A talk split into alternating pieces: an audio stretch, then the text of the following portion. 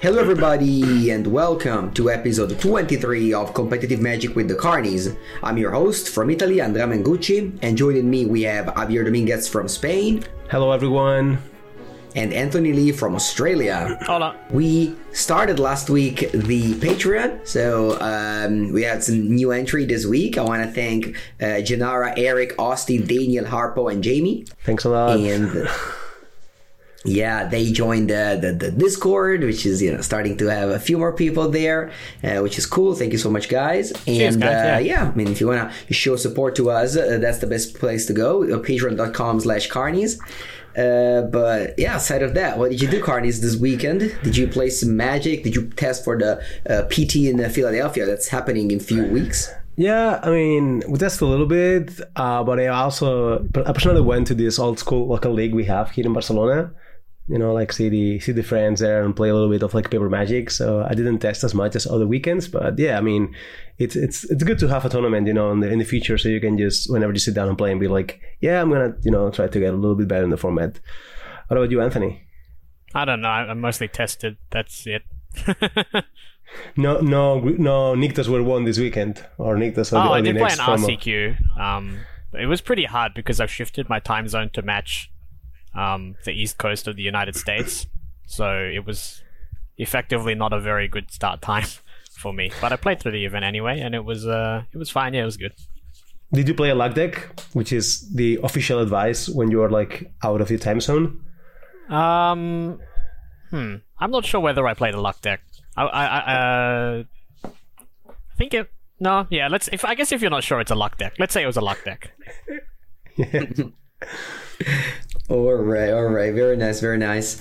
And uh, uh, so, wh- when when are you gonna leave for for Philadelphia? Because I know the I know Anthony, you won't be around next uh, next episode because of the uh, because you'll be leaving for for for the US. Are gonna do some some some holidays, uh, uh, New York uh, vacation before? Uh, no, that's afterwards. I'm just going early because I know that I'm quite likely to get jet lagged or maybe a little bit. You know that you get some travel bugs when you go through airports, so I want to get that out of the way before we all go to the house because I don't want to make my teammates sick or waste time, you know, being unconscious at the start of testing. So I just leave a little bit early to get that out of the way. Very nice, very nice. Yeah, uh, there's there's gonna be uh, limited at this pro tour, so you'll definitely need uh, to to do some like real life drafting. It's just not like only constructed Discord. Absolutely, yeah. Yes, definitely. Yeah, can't really replicate the limited uh, limited testing online. Yes, I would say there's a limited ability to replicate it online. That's that's what I would say. Yes. Yeah, I remember once uh, I was on a train with Simon Nielsen, Zen, and a few other people, and we just had like this draft uh, through the train. It was like you know just standing up, passing the booster. It was uh, it was a lot. We once, uh, fun. Experience. we did that we did that once in Japan and uh, only like halfway through the draft did I realize that we were traveling on the Haruka Limited Express. I was so excited. It was perfect. That's the best train to draft on by the way. The Limited Express in Japan. So many limited experiences Yeah. right there. Yeah, um, I remember going in Japan in the Shinkansen, which now I always call the the card, the red card, Sokenzan? Sokenzan. I always call it Shinkansen Oh, because I think that was a train from uh, Kyoto to. Oh, by the way, so I the proto was in Kyoto, you remember, right? And I booked my flight to Tokyo because I thought the the proto was in Tokyo. Well, I guess at least if, if you have a Yeah, that's- Shinkansen, it's not too long to get from one to the other, I suppose. No, I, I think fix it it. was. I remember we, we we- we were there together, right? I think it was like an hour of Yeah. the Yeah, train. Yeah, that's not have that's not far. If train. you look at how far the distance is, and that was pretty good. Oh, but it was like over a hundred euro ticket though. I remember that part. It's cool though. Good stories, good stories. So yeah, best of luck in the Pro Tour. is gonna be exciting to to watch from home. Some uh, some high level uh, paper pr- paper event. Definitely Oh, something very exciting, uh, very we exciting. are. Yeah, yeah, yeah. I still fully expect Anthony to take it down. Just That seems improbable. We we will see. We will see. We will see. Anthony already has the world invite with his regional championship win in Australia, so he's uh, already representing the Karnies, guaranteed. Maybe Javier will join. Or maybe That- Mango that's will pretty join. good- pretty good odds of after that, yes. wins Napoli. Yeah. Maybe, maybe we can be three out of three. That would be great. Yeah, I don't know. I don't know about that. Naples being standard. Uh, I I don't have the best odds. Let's just say that way. But you're Mango. You can get there. All right. Standard challenges, by the way, we'll talk about that later. But there's a lot of decks I like. I like the the big white decks, which seems to be super super popular right now. Yeah, So- yeah. But let's let's first talk about like you know because I saw someone tweeting this week. Uh, I don't know if you know him. It's Mengu 09 The Mm-hmm. name might sound familiar to you, and he was saying like you know, sad days for modern fans. Uh, you know wh- what happened this week because some of some of our listeners might not be aware, but there was an Yeah, announcement. so yeah, for sure. Yesterday, uh, PlayMTG, which is the new Twitter account for Wizards, uh, tweeted something like, "Thanks for your feedback. Uh, the upcoming RCQ seasons will have a single seasonal format plus limited." They said also to lower the player the, the, player barrier entry, but we'll get to that later. But basically, uh, what they said is uh, similar to the past when we had a PTQ season of only one format it's going to happen the same thing for the regional championship qualifier. So, um, so the first season will be Pioneer. So every RCQs will be Pioneer or uh, sealed. Always, the store always has the option to uh, make the the format sealed. But what it is liked was that uh, you know once again Wizards is just forcing their formats uh, into into the players to become competitive. You know, uh, if if, if, if you uh, listen my my my content, if you watch my content, you know I love modern, and a lot of RCQ were modern, just because it's mostly on the I guess in Europe and, and the US, it's the most popular competitive format. So I was a little bit sad of that.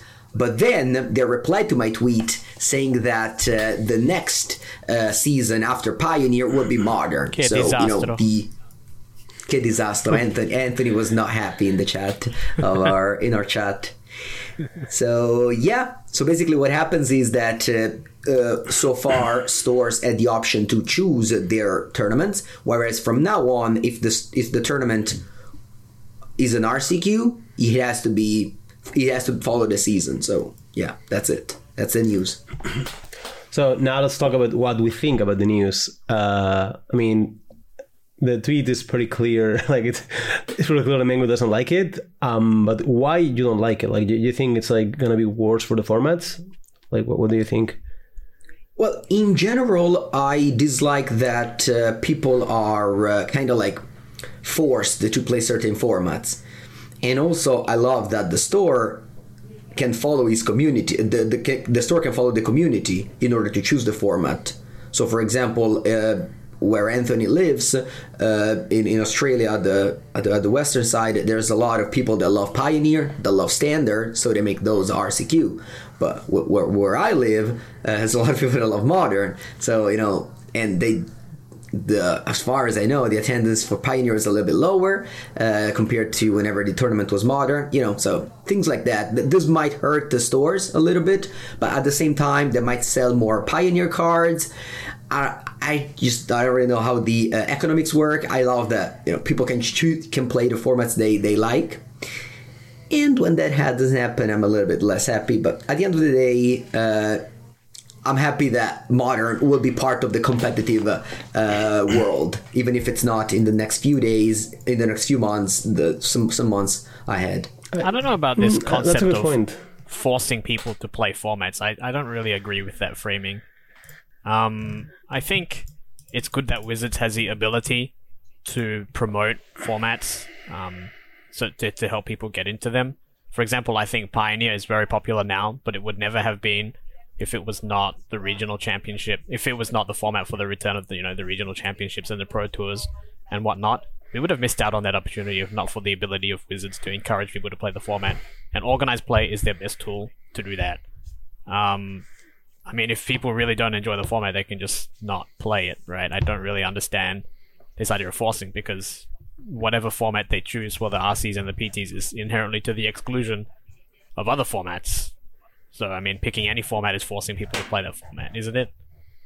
It's a bit strange to. I don't know. I see the sentiment about Wizards forcing people to do things, and they don't. Wizards offers you something, and if you choose to engage with it, you can. That's true for many things.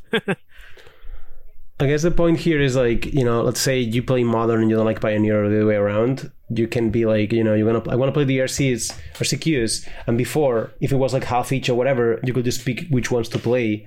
But now, if the season is in the format that were like you didn't like, you're like either stepping out of the RC system or just playing that format. I, I Yes, assume you that's, can step out of the that's RC message. system. That's fine. Like that's Yeah, yeah, What's it the is problem? fine now. Yeah, at Yeah. least with this new system. Hmm, I yeah, I mean, uh, the, both. I think both uh, both sides are actually fair. I don't have like any strong opinion about this. To me, uh, I really don't don't feel either way. But yeah, I mean, good talk. So I think from a business uh, standpoint, it's fine that Wizards chooses to push formats where they sell the newer cards, so Pioneer and Standard. But at the same time, uh, it's great that players can just see the uh, the list of RCQs and being like, okay, day one five seven, there is modern, so I like modern. I will go to these three, and I won't go to the other one because you know I have a lot of things to do maybe in the month, so I can like just choose three events and just skip the rest.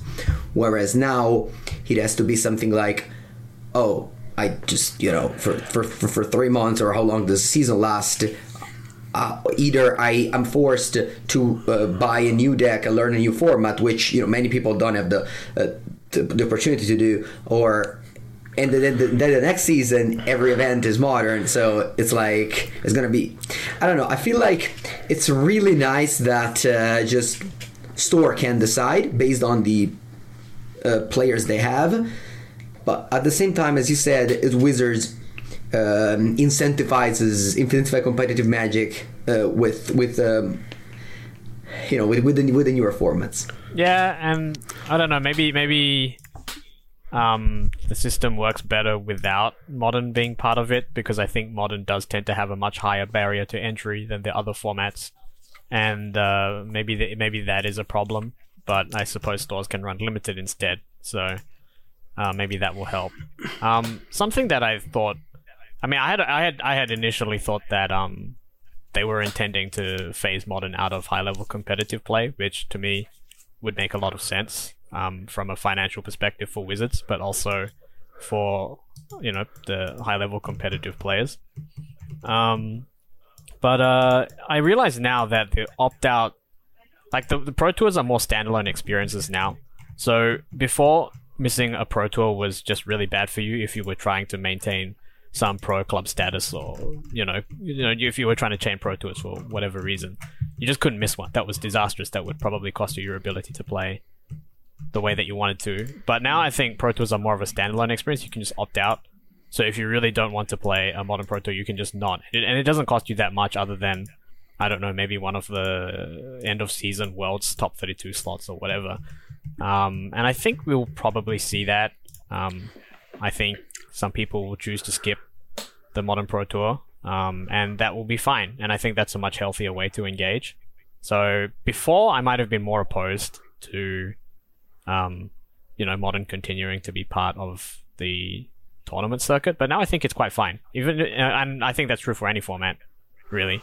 If, if people don't like pioneer they can just skip a pioneer pro tour and that's fine. You know it doesn't cost anyone anything really or at least nothing very much. So uh, or at least much less than it used to, perhaps. Uh, so I think that's something important. to Tour- What's that?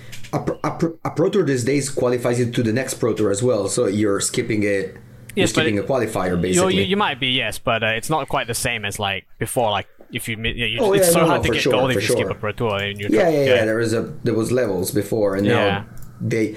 I mean, there is somewhat of a level, right? You if you get like thirty five. What, what is it exactly? I haven't really some number of like, adjusted a match num- points. So you you would Yeah, be missing exactly. that. But and I that's I Yeah. think the main thing, the main reason that would be important is at the end of the three pro tours of a season, uh, the top thirty two uh, who ha- top thirty two adjusted match points get an invite to Worlds, which is pretty big. But um, I think it's yeah the scale is not quite the same as it as it was before. So even if modern has some serious barriers to entry, I think it's not as harsh uh, as it is before to to be locked out. Which I think it's very difficult to balance um, the desire of modern players to have their format showcased as well as um, you know other wizards and other players' desire to have competitive play be more accessible. It's very hard to balance, um, but I think having each pro tour For as a sure. standalone experience um, makes that more possible. Yeah, it, it must also be said that Wizards is now releasing uh, some product that is uniquely modern.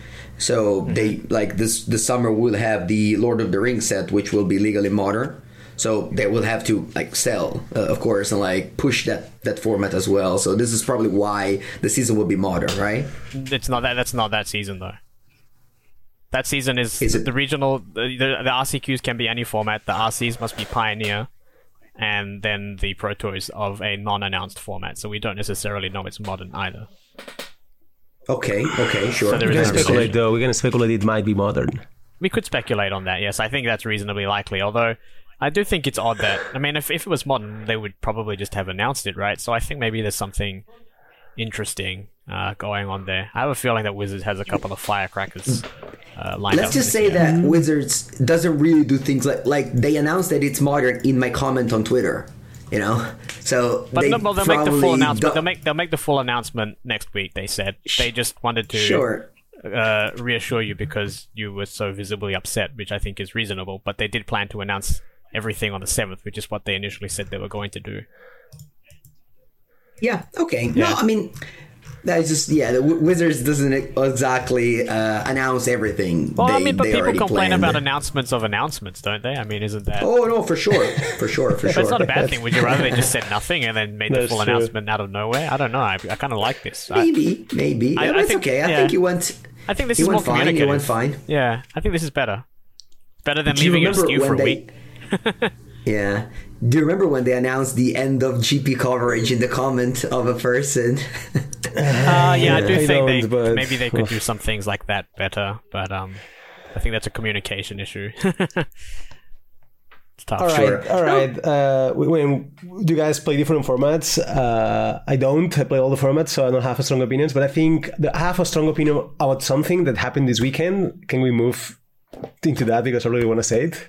The next Go ahead. point. I would Oh, rather oh, not. okay. Let's Can- just skip the standard. I think can I I guess? don't, I don't want to. Can I I guess? don't want to Yeah, give you can guess. guess. You can guess. Is it? Does it have to be with some modern challenge winner? It does. It does. Does it? Does it? Is it? The, is the name Ryumei? Yes, exactly. We made Wow, a what a new, lucky new guess. MTGO champion. I'm gonna clap for them because Ryumei won the challenge this weekend with Merfolk. Finally, Your favorite deck? my favorite deck that I have never played before, but I decided to champion this deck when we started the podcast, and finally, it rightfully I- took the challenge this weekend. Are you are you sure it counts as championing a deck if you literally never play it? I don't I think mean, that's. I am actually. I'm championing the deck every podcast, so that, true. that counts me as a champion, Anthony. You're not getting the point of being a champion of a deck. It's not about think you have playing; to it's about you know loving it, point. caring about it. You know, cheering. like when it wins, I'm happy. So Yeah, it's like you know how you root for a sports team, but you never played the sport. Exactly. It really made me smile when I saw the, the winner. By the way, I mean, uh, it took the top eight in a. What would I say? Like, it's full of bad matchups in the top eight, but half of the matches are bad when you're playing Merfolk, I guess. But. I, want to talk a little bit about the deck list. true, Yeah, though. it's true though. But yeah, like it plays only one Silvergill Adept main deck. Main deck. Does Main deck. yeah main deck? Why did you say main deck? because the other three ones are in the sideboard and i've been analyzing the, the decks a little bit like i took some minutes to actually like see what was going on and i think this person probably just nailed it like because if you look at the metagame like in the modern metagame most of the games where you play Merfolk, games are going to be over very often before you actually have time to deploy all your hand like you play against you know many decks where they either kill you super fast or they die to you super fast because they don't interact. And there are a lot of matchups like that. And that's where the Alex is really like it's really very bad. It's a 2-1 for 2 that throws a card. But it's not only that it's also like you have to play it relatively fast because if it's the last card in your hand it's like a mulligan also. So you have to play it early. So it makes your deck like way slower. And most of the matchups this is not what you're trying to do in the in this metagame, especially with how this deck is, is made. Like it's dismember and forces negation. So he's really trying to close the game as fast as possible. And Silvergill Adept actually doesn't fit into that plan as much. I saw the deck list was like, wow, this might just be like, must just be like super wrong, right? Just only one Adept It's like the best Merfolk. But the rest is on the sideboard, so you can sideboard into four adepts against matchups where they try to kill your creatures. But instead, this deck plays Mistcaller, which I had to I had to search what it did. Like I knew the card, but I didn't actually know what it did. But it has a lot of applications, right? Like it's good against matchups like Yawgmoth, Creativity, or whatever. And I, I, I mean, I, I feel I see this deck list, and I think this has has been like tested and thought a lot uh, about a lot. Like I think this is a very refined deck list. That's my impression of this uh, Marvel one. So yeah, I'm very happy about it. One one interesting uh, decision is to play Force of Negation main deck because every time because uh, I see a Merfolk list these days has the Subtlety main deck and the Force in the sideboard, but this person sw- swapped them. Yep, uh, it's also like they, they go very deep in the Svyelun part. Like I think they're trying to go a little bit more like you know just play the creatures fast. Like I think they want to be like more a traditional tempo deck and just trying to play on the non-interactive strategies a little bit more. I think this this this player is trying to be the, on creativity decks and as such. That's why no adepts on Force Negation. I think that makes sense. I think they're just trying to sort of give up the blue red matchup game one and just have all these cards on the sideboard because everything that's not like blue red or similar or scam, those cards are just like underwhelming. Like you don't want to play like this kind of cards anyway. But yeah, it's it's interesting. But I think it, I mean it definitely worked for them. But I think it does make a lot of sense. Makes sense, yeah. Yeah, so this weekend we had four uh, modern challenges. It's the first time that uh, uh, so Magic Online has had the two modern challenges every weekend. Um, so have a lot of content to us to talk about, a lot of opportunities to us and to you to compete uh, from home at uh, various time zone uh, in uh, in modern. So definitely a nice a nice uh, new thing that the Daybreak is bringing to Magic Online. Just you know, seeing the most popular formats and actually understanding where they could make more, I guess. Um, on Saturday we had another challenge, and there was another very weird winner, as in uh, you know a very uncommon deck list. We've talked about it on the podcast last uh, last week. It is the deck called Eight Cast, which actually plays only seven uh, Galvanic Blast. Sorry, Eight Blast. Eight Blast. No, no, no, no, not Eight Cast. I'm used. To. But only says four Gala and three Shrapnel, but it's playing four Monastery Swiftspear, so a slightly different list than the one that uh, um, came second last week. It's playing four Monastery Swiftspear and only one Bomat Courier. Mm. Uh, what do you think about that? You played the deck a little bit, right? Which one do you think is better? Yeah, so I played this version actually uh, because this was um, uh, a person, uh, a a, a, streamer went 4-0 on, in a preliminary with the Monastery Swiftspear, and I played his list on a, on a video that uh, came out yesterday on my channel, and I was impressed. Honestly, the Swiftspear. I mean, obviously, right? This deck is a million one uh, one drop, so Swiftspear was very good, just like it is in Blue Red Prowess, and I think it really belongs to the deck. It looks in paper to me, yeah, that it has to be better than Bomat Courier, right? Like this deck is surely designed to. yeah, I mean, I don't know. I think Bomat is also good here, but like you know, being able to just close. I mean, I'm pretty sure you can go like turn three, Galblast, Galblast, Bold, and just kill someone out of like 16 life or whatever. And that's just so powerful, yeah. I think. I found Galvanic Blast uh, um, Metalcraft to not be that easy to achieve. Yeah, it has to be hard, That's, right? You don't have that many artifacts, yeah. but yeah, like especially with like the bubbles that you kind of often just crack because you know you just don't have any cards. And uh, I mean, obviously, uh, I, I played a lot of uh, eight cast, so I am used to hold my bubbles, but I'm happy to hold them if if I have like you know, Thought Monitor and Kappa Cannoneer and such in my hand, but if I literally have nothing and have a fetch land, I, I have to crack them. So I felt that Galblast was often a shock in my in my in my experience. You mean Burst Lightning? Yeah, I was going to say people superstar. play Burst Lightning, right? Exactly. We, yeah, we advocated about you. You literally advocated for Burst Lightning last week, so you know we don't say shock here. Mango. Yeah, no, I mean, I also played Tarfire in my Zoo deck uh, like last time I played Zoo. Uh, so it's a lot of, I mean, you just you need to kill Ragavan and Galblast does it, so it's okay.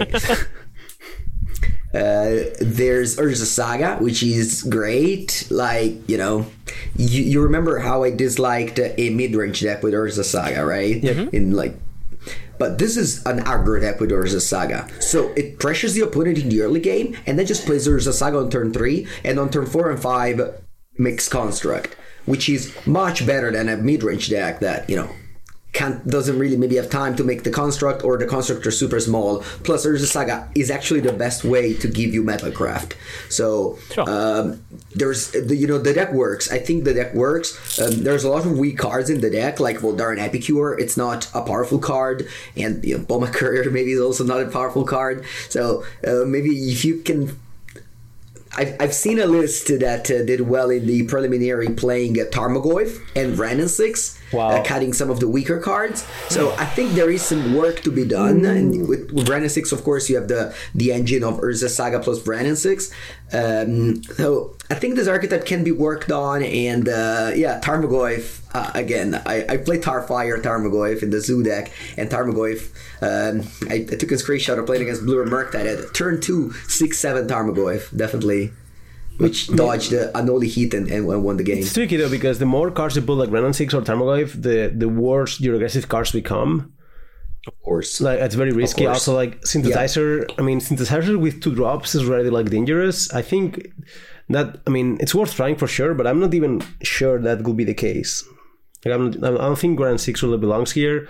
I think Tarmogoyf actually makes more sense Yeah. because it brawls, but I think Wrenn and Six does not belong here, even though it's obviously good with Saga and such. But I, yeah, I don't see Wrenn and Six being particularly good here, at least as a mana card.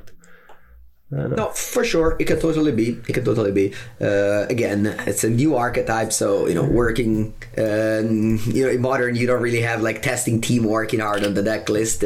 Uh, so the deck changes take take a little bit longer, but I do like the idea, and I think it was uh, certainly impressive. Like a lot of preliminaries for of Hogwarts this archetype, I believe like three uh, just uh, just last week. So definitely a deck that is uh, uh, starting to see a lot of play modern, and you know.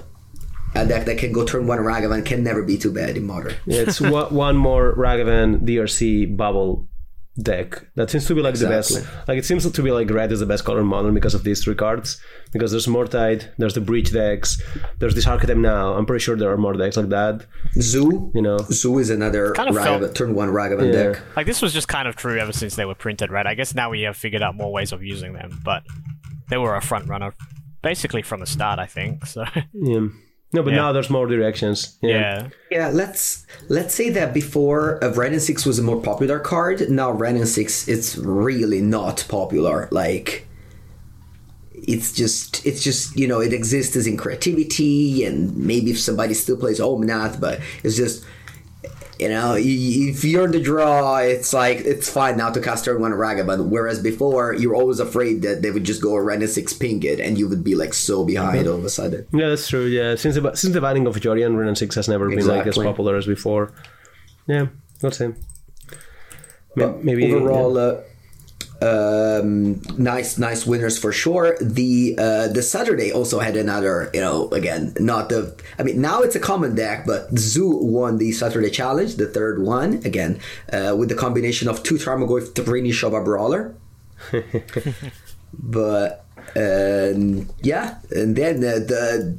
And then on Sunday, a crazy deck was about to win, but actually lost in the final, and that is the Glimpse combo deck. The the Glimpse of tomorrow. That's actually playing like it's unbelievable that this deck uh, got second in the challenge. I played this deck this morning. It was the like you know luck deck. Like there was such a luck deck. It's unbelievable.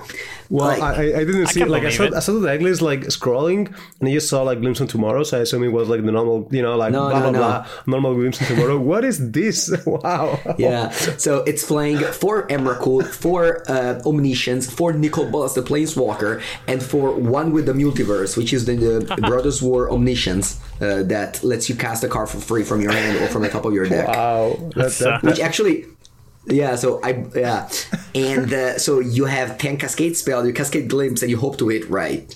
But I to, today I played a league. Not only I played against like a million, like every all five of my opponents had counter spells in their deck. Not not actual counter spells, but like counter magic. So you know I didn't do well. But also whenever I hit Glimpse for tomorrow, I would just brick sometimes, like just you know flip nothing and lose. what like what a deck. Uh, yeah, this is just- unbel- unbelievable. also, you can Yeah. you can omniscience and then cast glimpse of tomorrow, right? Yeah, yeah, that's actually a rule that I didn't know. Uh, Magic Online explained it to me basically. But if you have omniscience in play, you can cast from hand Glimpse of Tomorrow, even if it's. Mm-hmm. But then you, You know lose the how- omniscience. You, you know how like if you hit with Ragavan and you flip a Crashing Footfalls, you can't cast it. Yeah. I, that, this is different. you so cannot. you can't yeah, cast this one you Glimpse. Yeah, but you Yeah. lose the omniscience. I Like- did, but I didn't have anything. I just hit omniscience and nothing else. So I had to cast a glimpse from hand, and I, you know, that, that's one of the games that I won. And then you're actually. hoping to hit Emrakul, I assume. Also, Yeah, but like you also have Nicol Bolas. But seven I, mana all balls. my- This, this, yeah, this deck is completely wins- wild. Like this is. I mean, Yeah. I, I am. wow. Uh, I never s- certainly. Yeah.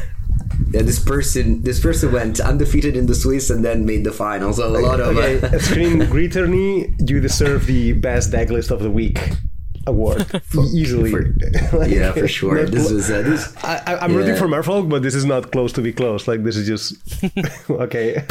Second class. Yeah, this was in, this was in the decks of the weekend of me every every Monday. I it could the- be it the could be easily decks of the month or even decks of the year. Like this is completely wild. Nice, nice. And then I think the the the last uh, the last deck to talk about in modern that you know caught my attention over the weekend is the mill deck. Two people with the same uh, with the same mill list made uh, made the top eight, uh, which is you know not something that um, happens every day. Uh, they were playing Mesmeric Orb, which is a card that again haven't seen much since uh, Prismatic Ending and Leyline Binding are such easy way to to handle permanents. I would say mostly mill just relies on Tasha, Fractured Sanity, and etc. It's a strategy. Not I'm not a biggest fan of mill, but you know it got the job done for two different players in the same in the same event. That's cool. Nice. It it always feels to me like it's sort of a burn deck in terms of like it doesn't it's not easy to interact, but I am surprised that they decide to play Meal when when now there's so much, so many breaches around. And the breach has to be Hmm. good against this Meal deck, even though I guess Surgical Extraction also helps. Like they, Yes, they played yeah. three, so it must be Yeah. Must be pretty and good. and extirpate and Soul-Guide Lantern. I felt like whenever I play against graveyard decks, I am I'm not that unhappy to play with mill, like against dredge or you know stuff like that. Makes sense. You naturally You have, have to so much- play. Yeah, you have to naturally play a lot of the graveyard hate anyway. So often it ends up being Exactly. actually a great matchup. Yeah. Exactly, exactly. That's that's that's the I think that's like the the similar misconception, like a similar misconception to burn against shadow. You know, mill against dredge. I feel like nah, it's that's uh, different. But yeah, Yeah, similar as in like you you you, you help them. Uh, you help them with their plan a little bit. I I think we already had this talk last week where we yeah. actually. Let's, let's not go down this rabbit hole again. it's going to be very okay. deep. uh, all right, all right. That's modern. I mean, I'm still shocked by the Emrakul Recall Bolas uh, Omniscience one with multiverse deck. That's pretty great. Yeah, one with the multiverse. I bought it on Sunday for two ticks to build this deck, and this morning was five and a half. So MTG it's spiking on. Magic Oh, that's Online. called Yeah. stocks, but it, but it doesn't matter because you're never going to sell it anyway. So Buy That's high, rules. never sell. that's right. But also, also buy low, never sell is, is kind of good as well. It worked for Mengu. Yeah, I'm just one of those Magic players that just love enjoys watching the prices of the cards uh, they own without actually ever touching them. yeah, yeah, that's normal. just- that's normal. That's you know, people know, love I know. I know, I know. Yeah, It is perfectly People- normal. What do you mean, Anthony? I, I think I'm it's normal. Is it not? okay. Yeah, it is. it is. All right, modern. I mean, modern just like keeps. I, I think it's amazing. As Mengu has mentioned it many times that there's not teams or whatever, but like modern keeps rotating. It keep and it keeps changing. I think it's just. I love just watching the results in modern. I think it's. It gives me joy very often. very fun, and now we get to do it twice as much because they added two more challenges Yeah. every every week. And this Sunday there's a modern PTQ. Those usually tend to be huge, like 400 people huge. So Are you gonna play that will be Are you gonna play or? Uh, Yeah, it's this Sunday. I might. I might. Um, I had a vintage paper event, but it looks like it's canceled because not that many people decided to play it. okay, so maybe you uh, can take it one a PTQ again. Win a PTQ again. You, you won one a few weeks ago, so Yeah, so I played actually uh, a lot of Magic Online these days. I, I really enjoy playing the PTQs because you're like this this this group of friends. We all uh, you know enjoy doing that thing now. So this Sunday I played the, the vintage PTQ. Um, I finished. It's funny. I was three four and I got paired against Nassif. wow. in the in the three four bracket, and I, I got to make sixty third on tiebreaker, so I won the prize of top sixty four. All the value. my four four Got to record. work for it. Yeah, Yeah, exactly. it was actually like Nassif almost timed out as always. very innocent. Uh, so, what do you um, what do you think it's good to play going forward in the weekend? What would you recommend? Uh, so this the if I get to play the Sunday PTQ, I'll for sure play Mark Murktide. That's the deck I am, um, you know, the, the happiest to play in a, a nine round event. But today I plan on playing the preliminary at the 8 p.m. There's a preliminary on on Tuesday, and I'll play the uh, Keruga Keruga Elementals. I want to play the one from Respect the Cat. Oh, Okay, okay, that's a very Yeah, cool deck. Also, Yeah, that's a deck that uh, I think not that many people are playing, and it has a lot of power. Of course, like I played it today on stream, and every time you cast Keruga, you feel like it was a companion worth uh, worth having. Like, of course, the, the the the restrictions are huge, but um, you know, once you cast Kaheera or you cast Jegantha, you don't really feel like you've achieved that much. But with Keruga, you just win the game when you cast it. yeah, that's, that's a different feeling. Okay, okay. I will personally will try to look deeper into the seven blast deck. I think that one, you know, making a few adjustments, it might be a very good deck for the PTQ, and that's what sure. I will probably land if I had time for testing. If I had like few hours to test, I will spend these few hours playing that deck because I think that will be worth it. All right, um, let's move into the format of the people, maybe. No, No. no, we're moving to standard which is the format of the people, or, or was. It's one I mean, of when I was, It's one yeah, of when I was running, you know, like standard used to be the format of the people. You know, all the FNMs were standard. So from in my heart, standard is always the format of the people. I When know, was that? two- year 2002 or something like that, 2003. I know. I've never lived uh, during those times. No. you know, while Mongrel was the card to beat in standard and this kind of things. That those are the days. wow. All- all right. Wild. Scrolling through the standard challenges, as always, if you uh, check out the description, uh, either on the podcast or on YouTube, you'll find all the links uh, to uh, every deck list we are talking about. And uh, there's a lot of white, so much white in this in the standard decks. What's going on? Where are the all the black cards advertised uh, of the standard format? Where are they now? they are banned with with Meathook Massacre. No. I mean, that's definitely not what happened. Just, just, so- just so we're clear, with- that, that, that's that's a joke. You know, that's Well, it's a it's a joke, but I have to say this will likely not happen if Meathook Massacre was legal because we will not have this wedding announcement feast right now. But yeah, it's, it was it was a yeah, joke. that's probably it does contribute, of course, for sure. Yeah. exactly. Yeah. Uh, so yeah, I mean, so- white seems to be the color. That's um, Yeah, one big change that happened because uh, I'm uh, playing a little bit of white. I even played a Magic Online League uh, with it, and is that Farewell? It's now starting to see playing the main deck of these big white decks to have an edge against the Rakdos Grixis Esper, maybe. I I sus- I thought it was also about the mirror match.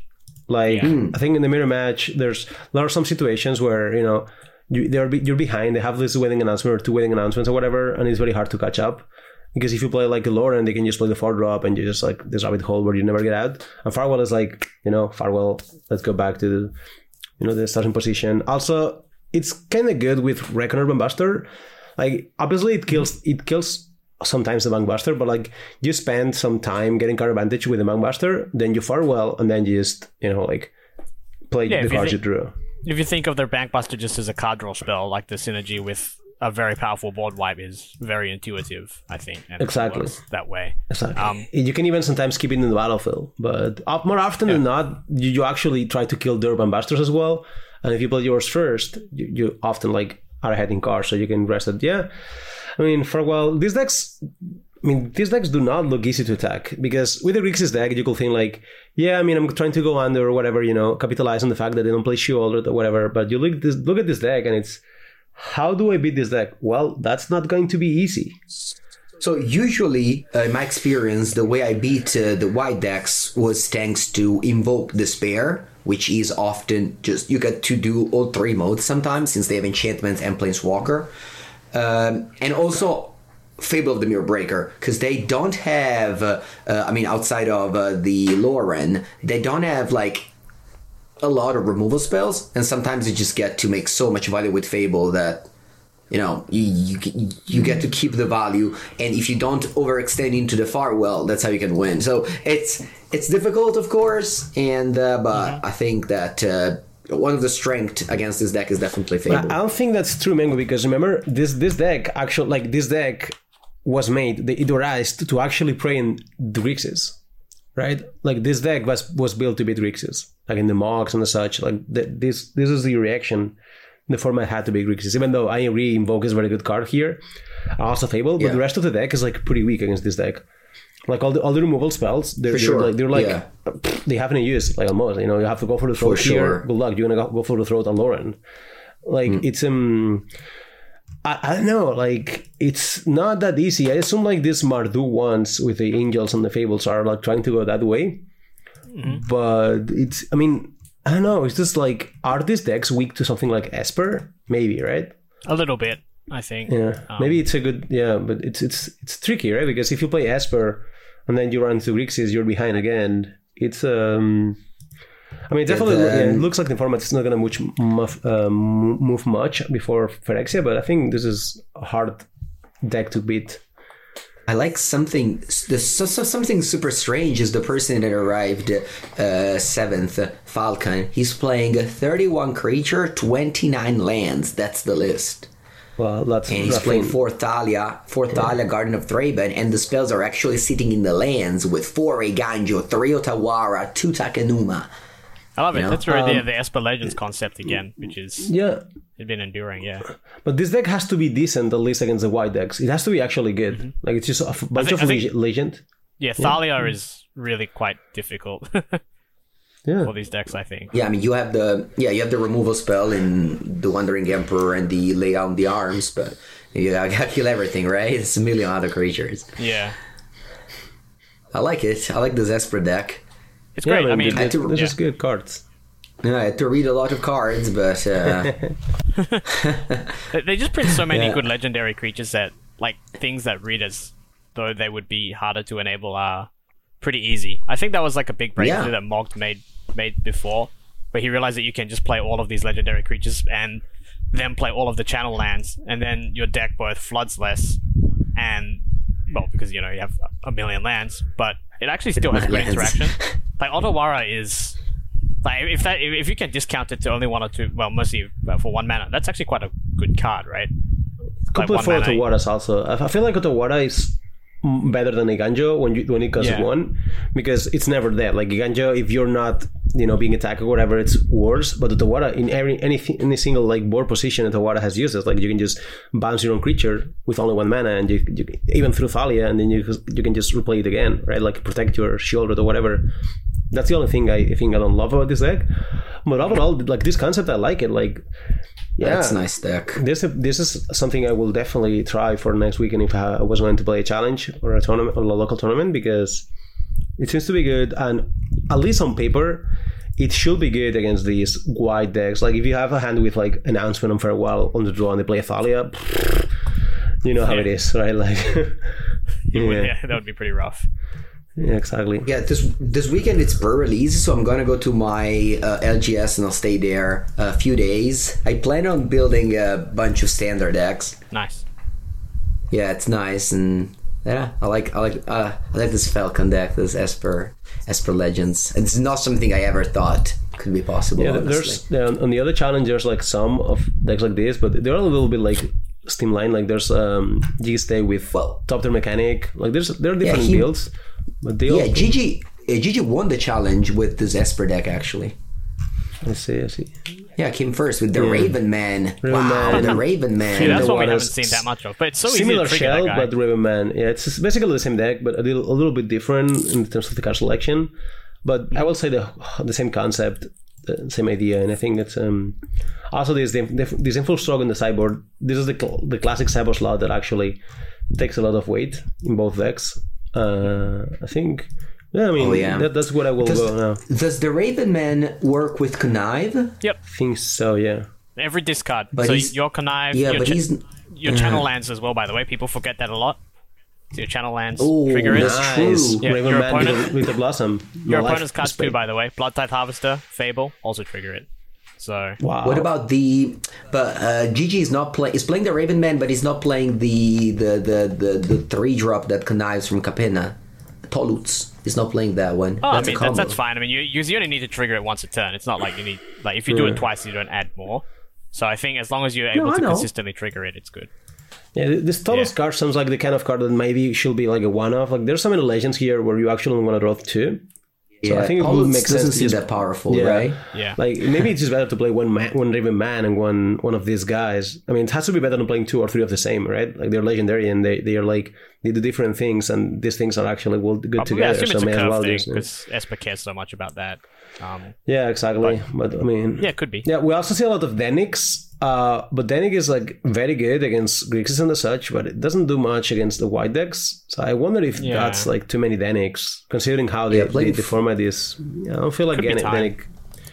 Also, like Can you, have the Inoma with with Takenuma as well. I mean, with um some of the decks had the the the protection missionary. What, what, Oh what yeah, that, that, that's unacceptable to me. I, I really don't want to play those two Right. together. Yeah. What does it do? Oh, okay, I understand. I I saw understand. one. Yeah, I don't know. It's it's a Can little you bit. can you have a Dennick in play and the backside in play all together? Yep. Yes. Yes.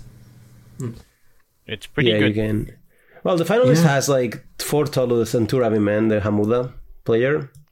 Oh. So all three Oh, decks are all three decks are like Yeah, very yeah, different. very interesting as well. Very Because I mean, different. you know, I, Yeah. I seem to think of him playing as a lot of like strictly white aggressive decks, and I guess this is, I mean, in, in spirit, it's it's related to that, I guess, but it definitely doesn't look quite like what I see. Yeah, I think it's gonna play a little bit more mid rangey, right? Like there's gonna be Yeah. like grind. Like every time it plays against soldiers or whatever, they're probably gonna play in defense very often. I think that's mid range, I guess. Makes sense. Wow, me. there's a legendary Zulaport Cutthroat. Yeah, Elas il-Kor. It's not exactly Philip or Cutthroat. It's probably like better, but I had, to, I had to read so many cards, but it was fun. It was a fun read. yeah, they're good cards. All right, yeah. I have to decide, A- Anthony, which of these three decks should I build? I, I like the Falcon one the best. Mm, I will go for Hamudas actually. No, Hamudas but he plus has, one he has the Nombo. He has the Nombo. I mean, you can change that. Direction but, Missionary, that's okay. Dennick Nombo. You know, you're not you're not married to that. but Yeah, I mean you mean, can like, just cut roughly them. speaking. Yeah. Hmm. Then maybe Jig, I don't maybe like- maybe Gigas is J. Maybe Gigas is J. no numbers there. I can do I can do the uh, the Frank Karsten uh, Exactly. uh, Aggregated aggre- aggregate list. Exactly. you just put all three in a calculator and just Uh, do the I, I aggregate of really, these really three. don't. Like, I, I think I think that doesn't work for standard. I, I wouldn't do that, but maybe. Ah, you do, do it for the science and win win whatever you're playing, so you can just you know tell Anthony that he was also, wrong. Amuda doesn't play uh, Disdainful Stroke in the sideboard. Okay, then don't play Hamudas. I think the card's very good. Okay, okay. I have I have changed my opinion. I'm gonna go back to the Alright. Falcon All right, one. I'll, I'll go Falcon. I Falcon. like Okay, Falcon. Falcon. Maybe we can cut like one Dennick, but yeah. All right, cool, cool, cool. Every, every time I do this podcast, I end up like buying like 50 euros of standard cards afterwards. Like last week, you made me buy the the new Teferis, two of them, Hey. and now I have to buy one million legends, which would be incredibly expensive. No, they're really They're not. gonna be useful not for the anymore. standard No, tournaments. so. no, yeah, then, then these cards don't seem expensive. Yeah, most most Probably of the cards are standard. Otawara. Ottawa. Yeah, Ot- Otawara is the only expensive card here. Yeah, I'm sure. Otawara is is not useful a card standard anyway. card. It's like an evergreen card, right? Yeah, I know, I know, of course, of course. Hey. All right, always fun to talk about uh, things I don't know very much of. I mean, it's interesting, isn't it? Yeah, for it's sure. a good experience to have. Only one, uh, only one soldier deck in the two top eight. So I guess the metagame. Uh, I mean, people are a- naturally adapting. That's just, I mean, Yeah. we've kind of seen that every time, right? Like, I, I Oh, fully sure. expect these big white decks are not going to be that big a deal in in a, in a week or two because we've seen like, wow, Grixis dominates everything. Grixis is busted. Then, oh no, soldiers is everywhere. Soldiers all over the top eight. Now, I mean, come on, this is the third time. We've got to learn our lesson, right? Let's not say, you know. No, no, we know, we no, know. no. Yeah, Mono yeah. White is busted. Everything is mono away. Just you know, we don't. Yeah, Anthony, you're wrong. We will not ever learn the lesson. We will just now say mono white is the All right, best. well, if we're not learning the lesson, all right, Mono White's pretty busted then. All right, right. I mean, mono white is the best in other formats, though. right? in Legacy. For example, let's see who won the legacy challenges this weekend. Hank, Hank. This magic online name, Hank the Obese, they're in every top eight with initiative of every format. He's really throwing his is weight legal, around, I yeah. That's all the legacy and vintage. uh, Yeah, Luckily, I know. He also top eight, uh, top four at the, the uh, vintage PTQ with uh, initiative. Also, his list is so wild. Uh, he's playing the Chancellor of the Annex and March of the Otherworldly Light. That's pretty wild. I'm pretty sure I have lost to this player or Yeah, I saw you. Yeah, I'm pretty sure I lost saw to the you. Chancellor and to the Gemstone Caverns and the Cyber. Like th- these cards are, Yeah. Two gems of Karen and Cypher, that's true. yeah, it's, you know, because you, you, you want to turn one initiative no matter what. So yeah, I Caverns into. No. two. I mean, maybe this deck could Yeah, play no. one of the Caverns main deck. You know, it won't be that bad. I assume. Hmm. I'm Yeah, saying. the, the, the, the newest uh, addition to uh, the Legacy Panorama is. Uh, wait, is Panorama word? T- To put in yeah, this yeah. sentence? We can. I mean, it's a little odd here, but I think it makes sense. Let's go with that. You probably Okay, meant I like- okay. I, like- but I let's like go with the, I like panorama. that I think word, that's cooler. panorama. I You love it. meant in paradigm. Italian, we would say in Italian we would, we would say this this way. I just translated the way of saying, Yeah. which is, you know, if you're if you're speaking your second language, it's not always good to translate your, uh, you know, it, uh, first language Yeah, way of saying into English. clean, so yeah. that's why. It doesn't quite go. was- back. Panorama is such a beautiful word. I love It's it. a nice one. Yeah, the legacy panorama. I like it.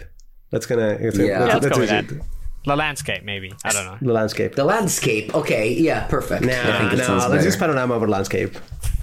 MTG linguistics. All right. All it's- right. All right, so uh, DN Solver won the challenge with Mono Blue Painter, which is not something we've seen lately. And uh, I've played this deck uh, on Monday. I've been, in, I don't want to say I've been impressed because I think. So basically, what it was, I think, is that you know how much I like Mono Blue uh, 8 cast. So this deck has the strength of that deck. So it has the Urza Saga and the Emry. Those are the strength. And it also has the combo kill to get the White Initiative uh, matchup. But at the same time, it doesn't play Chalice of the Void, which is, I believe, just the biggest strength of every Ancient Tomb deck. Well, I think it's because I think the the Shadow of the Void problem is this initiative problem where you know the card's so bad against initiative that it just like it's trying to beat that deck. Exactly. I think it's not about Chalice of the Void not being. I think if they ban initiative, the Chalice of the Void will go back into this deck and certainly like make it better. It's also like Chalice of the Void is not as good as it is in 8cast because here you sometimes have to cast the you know the grindstone or whatever. Like it's oh, not Oh, for sure. Yeah, it's not as good. It's still good, Yeah. but like not. Not like clearly great. No, yeah, you my know, yeah. yeah. my parallel was with the Mono Blue 8 cast. Like, is this or Mono Blue 8 cast better? And I think that um this might be better right now because I think it's it. Like the problem with 8 cast is that your opponent plays Chalice of the Void on zero, and your deck is just not that good. So you know this deck plays around that a little bit by It's not very resilient. I think the painter decks are resilient overall. Like it's not very easy to tag them unless you play something like an Null Rod, in which case, yeah. But uh, Stony Silence or whatever. But I think Yeah, they're- I think Urza. Saga. Urza Saga helps you against those, but Yeah, exactly. It, I think it's a, they're good decks. But yeah, more things happened in this Legacy weekend. Namely, there were two Cephalid breakfast decks in the top eight, Oh, wow. and What- what a- you know, and it's What a weekend for Javier Merfolk and Cephalid breakfast. Yeah, I mean, I have to say, yeah, I'm I'm I'm very happy with this. Also, one of the players is like Sawatarix, which is like a an Ah. absolute d- Doomsday master, which means Cephalid is officially better than Doomsday in Legacy. I mean, we already knew that, but that's uh, that, Yeah, in his now we have podcast, uh, yeah, in his podcast, Kai uh, says that uh, uh, Doomsday uh, has a hard time against both Delver and the Initiative, so it's just hard to play in the challenges. Yeah, exactly. Um, so this, to the, this the, the one thing I wanted to comment about this Cephalid decks is is like one of them is quite hard because it plays Orim's Chant, which is a card that had been long forgotten, but you know it's a way to sneak the combat through over like it's playing it over the days. And also like so, there was this Cephalid decks list that pop online that were like super fast. And then there was like the ZC Jordan one, me and Makuto were playing with the Strix and like a control-ish approach. But now it seems like the the these two versions have merged, and it's like the 60 card version, but with Strix to beat Delver. And this this those versions are, are starting to look to look like very very strong to me. Like I think this is a finally a strong uh, legacy contender. I think this is the best Valid has ever been, and you know I'm let's see if you know it can keep the top eight pace it has recently. This is why Javier wants, wants initiative banned. He just wants to see every deck banned until Cephalid breakfast. Um, well, I, I said it before, but like I'm not. I think uh, Ceph- initiative is one of the reasons why Cephalid is actually a good deck Oh, right now, interesting. Because yeah, Baleful Strix and even the cheaters like you know Nomads en-Kor is a creature, therefore it can attack and steal the initiative. Yeah, wow. Right, so so you you win a lot of pos- possible games where you just play a nomad, they play initiative, you source the guy and attack and steal the initiative and just win with initiative. Huh. Like I think uh, the, this initiative thing was a just super good accident for Cephalid. Like it was a fine deck, but it's better than, than it has been before because of that. Yeah, random creatures are good. Like even Narcomoeba, which is a very bad card. Well, it does fly, so it steals initiative, which makes it like a fine card. Yeah, it's, it's a little bit of an accident. Yeah. Also, Teferi, Time Raveler. Well, uh, it's a card I never wanted to play in the in the Jordan one, but every time I play this deck or see it and play it, whatever, like it's just very good. Like I I I, I regret having not played this Teferi more in Cephalid because it's so good against many decks. Yeah. Also, the sad part is these decks are not playing Stoneforge Mystic, but maybe it's time to move on from that card. Who knows? Yeah.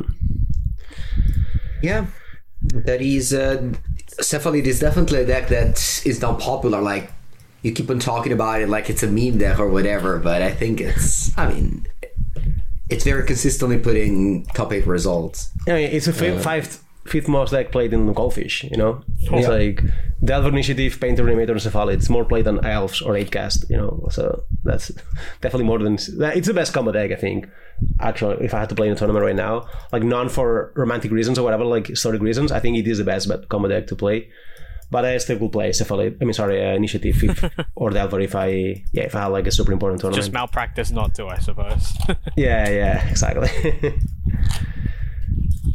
All right. Okay, uh, how about uh, we talk about a format that w- is very beloved by the people? Yeah, Alchemy. well, alchemy is quite, quite wild recently. You know, I, I wonder if they're gonna fix some of the cards. Okay, Okay, sorry. there is a format Sorry, where sorry. they can't fix the cards, and that is Pauper.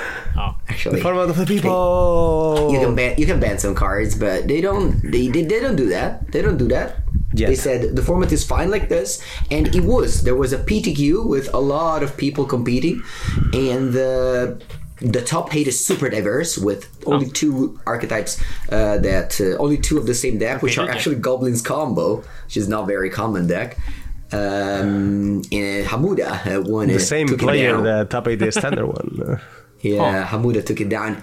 Yeah, he also top four another format is like I don't know, he tweeted something like I'm tired at the end of the weekend. Yeah, it's fair definitely a working uh, a long work weekend Sounds like it. for him. Good work, though. Especially since especially since this goblins combo, I don't know if you know how the combo works, Anthony, but Magic Online it's a lot of clicks. yeah, I know, I know about comboing on Magic Online generally. It's uh, it's some effort. No, like yeah, but back in the days you had this I don't know a card that would just deal five damage. Mm-hmm. Uh, now um, now you cut that put one for Dark Dweller Oracle. So instead of that, you just have to go through your deck one at a time to find the makeshift munition. So it's even more clicks now Oh, than before. Ah, yeah, because the, the three mana goblin, right? Like you paid eight mana and just deal five damage to the Yeah, player. exactly. That was fast, kind of fast. Yeah, Wow. and now they play Dark Dweller Oracle instead, Wow, so it's uh, even more clicks. If if your opponent doesn't concede, of course, you know, opponent might just concede. It's just, Yeah, Very that seems But- like anno- annoying. Yeah. yeah, but like it's it's totally in their right not to concede. And No, it's just- fine. I'm, I'm saying like I mean Yeah. they must have enough time in the match, otherwise this will have not won the tournament. So Yeah, it's like yeah, yeah, time, but maybe it's like three minutes or so, I guess. Three, Finally, high APM Eight. comes to Magic the Gathering. I'm very excited. The the um, the the worst matchup of Mono Red, uh, oh sorry, Goblins combo has always been Mono Red, but Amuda managed to even beat it in the final. So yeah, I mean maybe it's not that bad of a matchup. As far as I remember, it was bad, but again, maybe it's Oh, not I mean, I have to tell you I something. I so I went this this this like local commander scene in my town, like at a small town. So I, I went there and they had pauper decks. So I, I- mean, they asked for some games and I asked for this Monorat deck because you told me it was a good deck or whatever, and it, it is good. Like I, I got I got to play like a few games, like I don't know, ten games of pauper. Uh, you see from other people, and this Monorat deck was great. Like this cool author, I was impressed how consistent it felt. You know, like Yeah, it was a deck like it wouldn't flood much, wouldn't screw. It was good. I was impressed by it. Just, just Yeah, that. imagine you know a format where people just have decks around to to land to you know like that. It must be a format of the people. Exactly. No, no. I, I, I definitely had the format of the people experience. I, I want to tell you here because you know that, that I really felt like that. Like, wow, this is really the format of the people here too.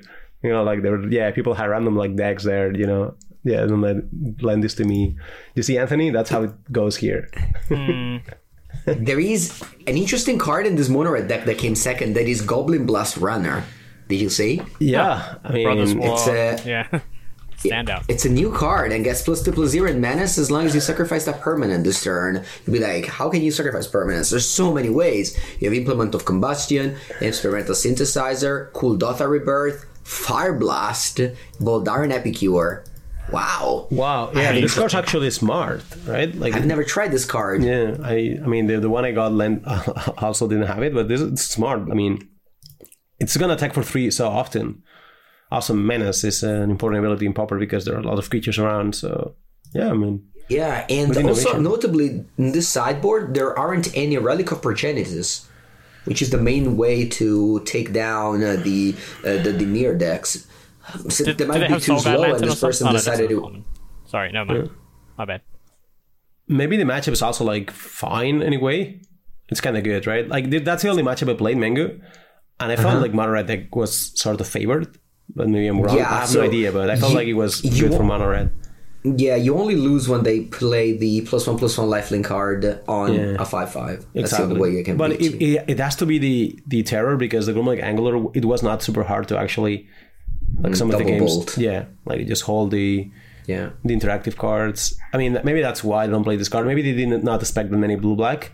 Like I think Pauper is. It looks like the metagame is very spread. Like it's not like it's only all the decks are different, but Yeah, I mean, there's definitely some played decks like like Mono Red and Affinity are the most played deck, but after that, it, it's pretty it's pretty diverse for sure. I mean, looking at the top Eh. eight, I, I will have liked to play some Relic of Progenitus in the sideboard. That's for sure. Like there's Yeah, like for three, sure. three There's a- decks that sort of fall to it. So There's a combo deck in the uh, the Dark Ritual combo deck. The what's it called? The it has a name right now. I don't remember the name. Just storm. But yeah, it's Reaping the Graves. Yeah, Cycle Storm. That's the name. Yeah. this classic storm Crazy. that just falls to hate, but game one is like a great deck. Yeah, I mean that's um. I kind of miss playing black. Pauper sometimes. You know, I used to play it more before, and it's a cool format. Yeah, so we had uh, our local Pauper league in my town on Thursday. Last Thursday, we had 26 people, and remember, it's a town without a store, so it's just you know, Yeah, I mean that's pretty cool. I, I wonder like if they made the league here, they will probably have some people as well. You know, like it's um yeah. I mean it's One way to find the out, form of the you know? foot. Be the change you want to Uh, see. I'm not gonna I'm not gonna make a league myself, but no. yeah. Or just pester someone else to do it. I mean if someone Yeah, else orga- does, I might show up, but I'm not gonna do it myself. Well, let yeah, them know. organizing events, it's so bad. Like, like, like it's such a bad feeling. Like again, uh, me and a friend of mine tried to organize this this this vintage on Sunday. You know, we we we found a place, and now just everybody goes like, "Oh, I have to do that. Oh, I have to do this." And they're the same person that would just meet you and be like, "Oh, when do we play next time?" And then they just, you know, when you actually do a thing, they That's the thing. It's free to say that they want to show up and not free for them to actually show up. And I then know. you get, yeah, it's.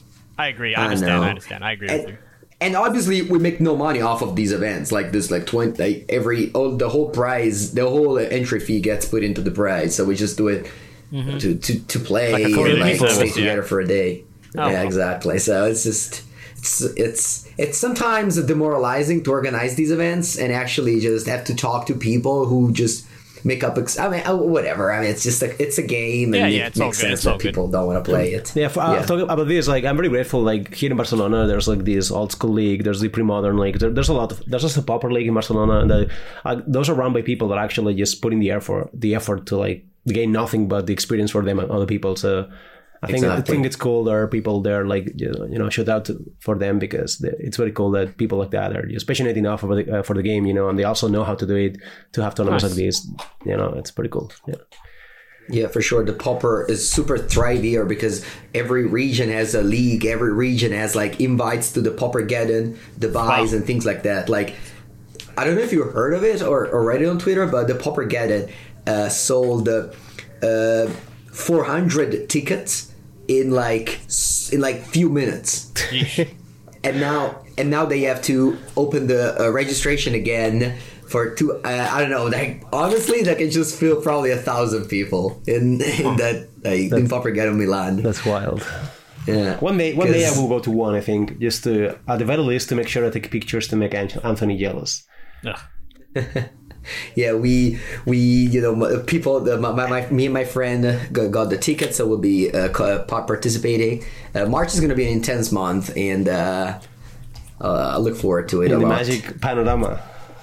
Magic Panorama for sure. we have a, yeah, a lot of a lot of magic to be played. But first, you have your Pro Tour, the actual factual Pro Tour. Yep. We've been calling every event Pro Tour, but you'll be playing, you know, the first one after four years. Yeah, Yeah, Three, four- I four think, I'm kind of excited. four, like it's, I, I, I still don't know how it's gonna sync when we are there, but I'm pretty sure it's gonna be something special. Uh, I think it is because it's like it's a, it's going to be a huge convention with people coming in for like the act. You know, there's going to be a lot of events. yeah, also the house experience before. I'm looking forward Yeah, to it. Let's say exactly. you know the, the classic, yeah, two or three kilos I'm gonna get that week because that's what happens every time I go to the US to stay a house, uh, like to stay in a week in a testing house. I mean, if you eat Olive Garden every day, that's going to happen. That's you know you can't really. yeah. I mean, I, I mean, we will do the culinary review once we're back. That's for sure. that'd be good. I'll, we'll get to show Mengu what some you know what some good food looks like. So Yeah, exactly. The uh, what was I saying? Oh yeah, the the testing houses remind me a lot of the instant ramen. Something I never eat here, of course. Yeah, I- but I don't uh, think that's whenever I, happening I was time. doing this testing house, I would always I would always eat the instant ramen. All day, remember. all time. Like every meal, every, every, meal, meal. Maggie will show up. Yeah, and I- meals will be very common also. Yeah. I wouldn't expect Also, that. I was so impressed that uh, the uh, the the Asian people like Li Shitian and friends they weren't drinking the broth. yeah. Huh? I don't know. Look, this is it tasted great to me. Yeah, me too. It's strange. Yeah, no, just, no, yeah, yeah. They would just eat the noodles and then just throw away the broth. No, you eat the broth. You, dro- you drink the broth. Yeah, yeah, yeah, Exactly. Yeah, yeah. Maybe we're What like just think, Latins. Anthony? Yeah, I don't know. I do you never think? noticed that. Um, But you, you, you I drink the broth or you throw it away I if you discarded. ever Yeah, eat like this. You discard it? yeah. Wow. Man, man, it's us. Like for us, like when we eat, I don't know, tortellini broth or like. I don't know many things like the broth that you. I mean, I know that instant noodle broth is not even comparable to that one, but the broth is is is like is very important. I mean, imagine your grandma when she does the, the pasta with broth and then No, you just but throw like, it. Like that's she- not comparing. Yeah, I know, I know, water? but you know, imagine like yeah, yeah, it's uh, yeah, it's def- it's our fault then. But yeah, I'm like Mengu here. Like I just drink all of it. Huh. Uh, yeah. yeah. I you- have to come you to. America to eat that though. You can't you can't buy instant noodle here. Maybe you can, but It's not it's not experience. I Experience is eating the noodles there in America. oh no no I have to I have to get the story uh, too because you know we're in the story time. I remember once I come back from a uh, testing house and uh, you know how like you have to leave the house and there's this left over and I and I took home uh, one or two of these instant noodle and I and, and I and I brought it home here in Italy and my father. Uh, saw me or like I don't know smelled uh, while I was eating them and he and he was just so disgusted by it because yeah, it was funny. I still still remember his his face or like What are you doing? We got to bring back some stuff Yeah. for him. Then we'll find something for your for your father while we're there. Maybe you know. yeah. Oh yeah. Also, how, how I, I was in New York uh, uh, the last month, and he and he kept uh, he kept telling me like stop eating this broth because I was I was eating uh, Japanese ramen things like that. I think you're meant to drink that. I'm not sure though. Yeah, yeah. Drink, drink, Yeah, drink. yeah I, th- I think you're meant to. I'm not. Sure. I don't actually know though. wow. Yeah, the the, t- the the testing house experience is definitely one of the things. Uh, I know that it's definitely one of the experience you miss the most about these because like Yeah, it's great. when we did it in Sofia, it was it was really fun. It was so fun. Yeah, I mean, we, we might we will do it again, Mengu. Don't worry. All right, all right, all right. I want to remember once again that if you want to uh, show some support, there is patreon.com slash karnies, and also that you can find us on every podcast platform as well as on my uh, YouTube channel. Uh, thank you so much for listening. Yeah. Thank cheers, you, guys. everyone. Bye bye. Bye.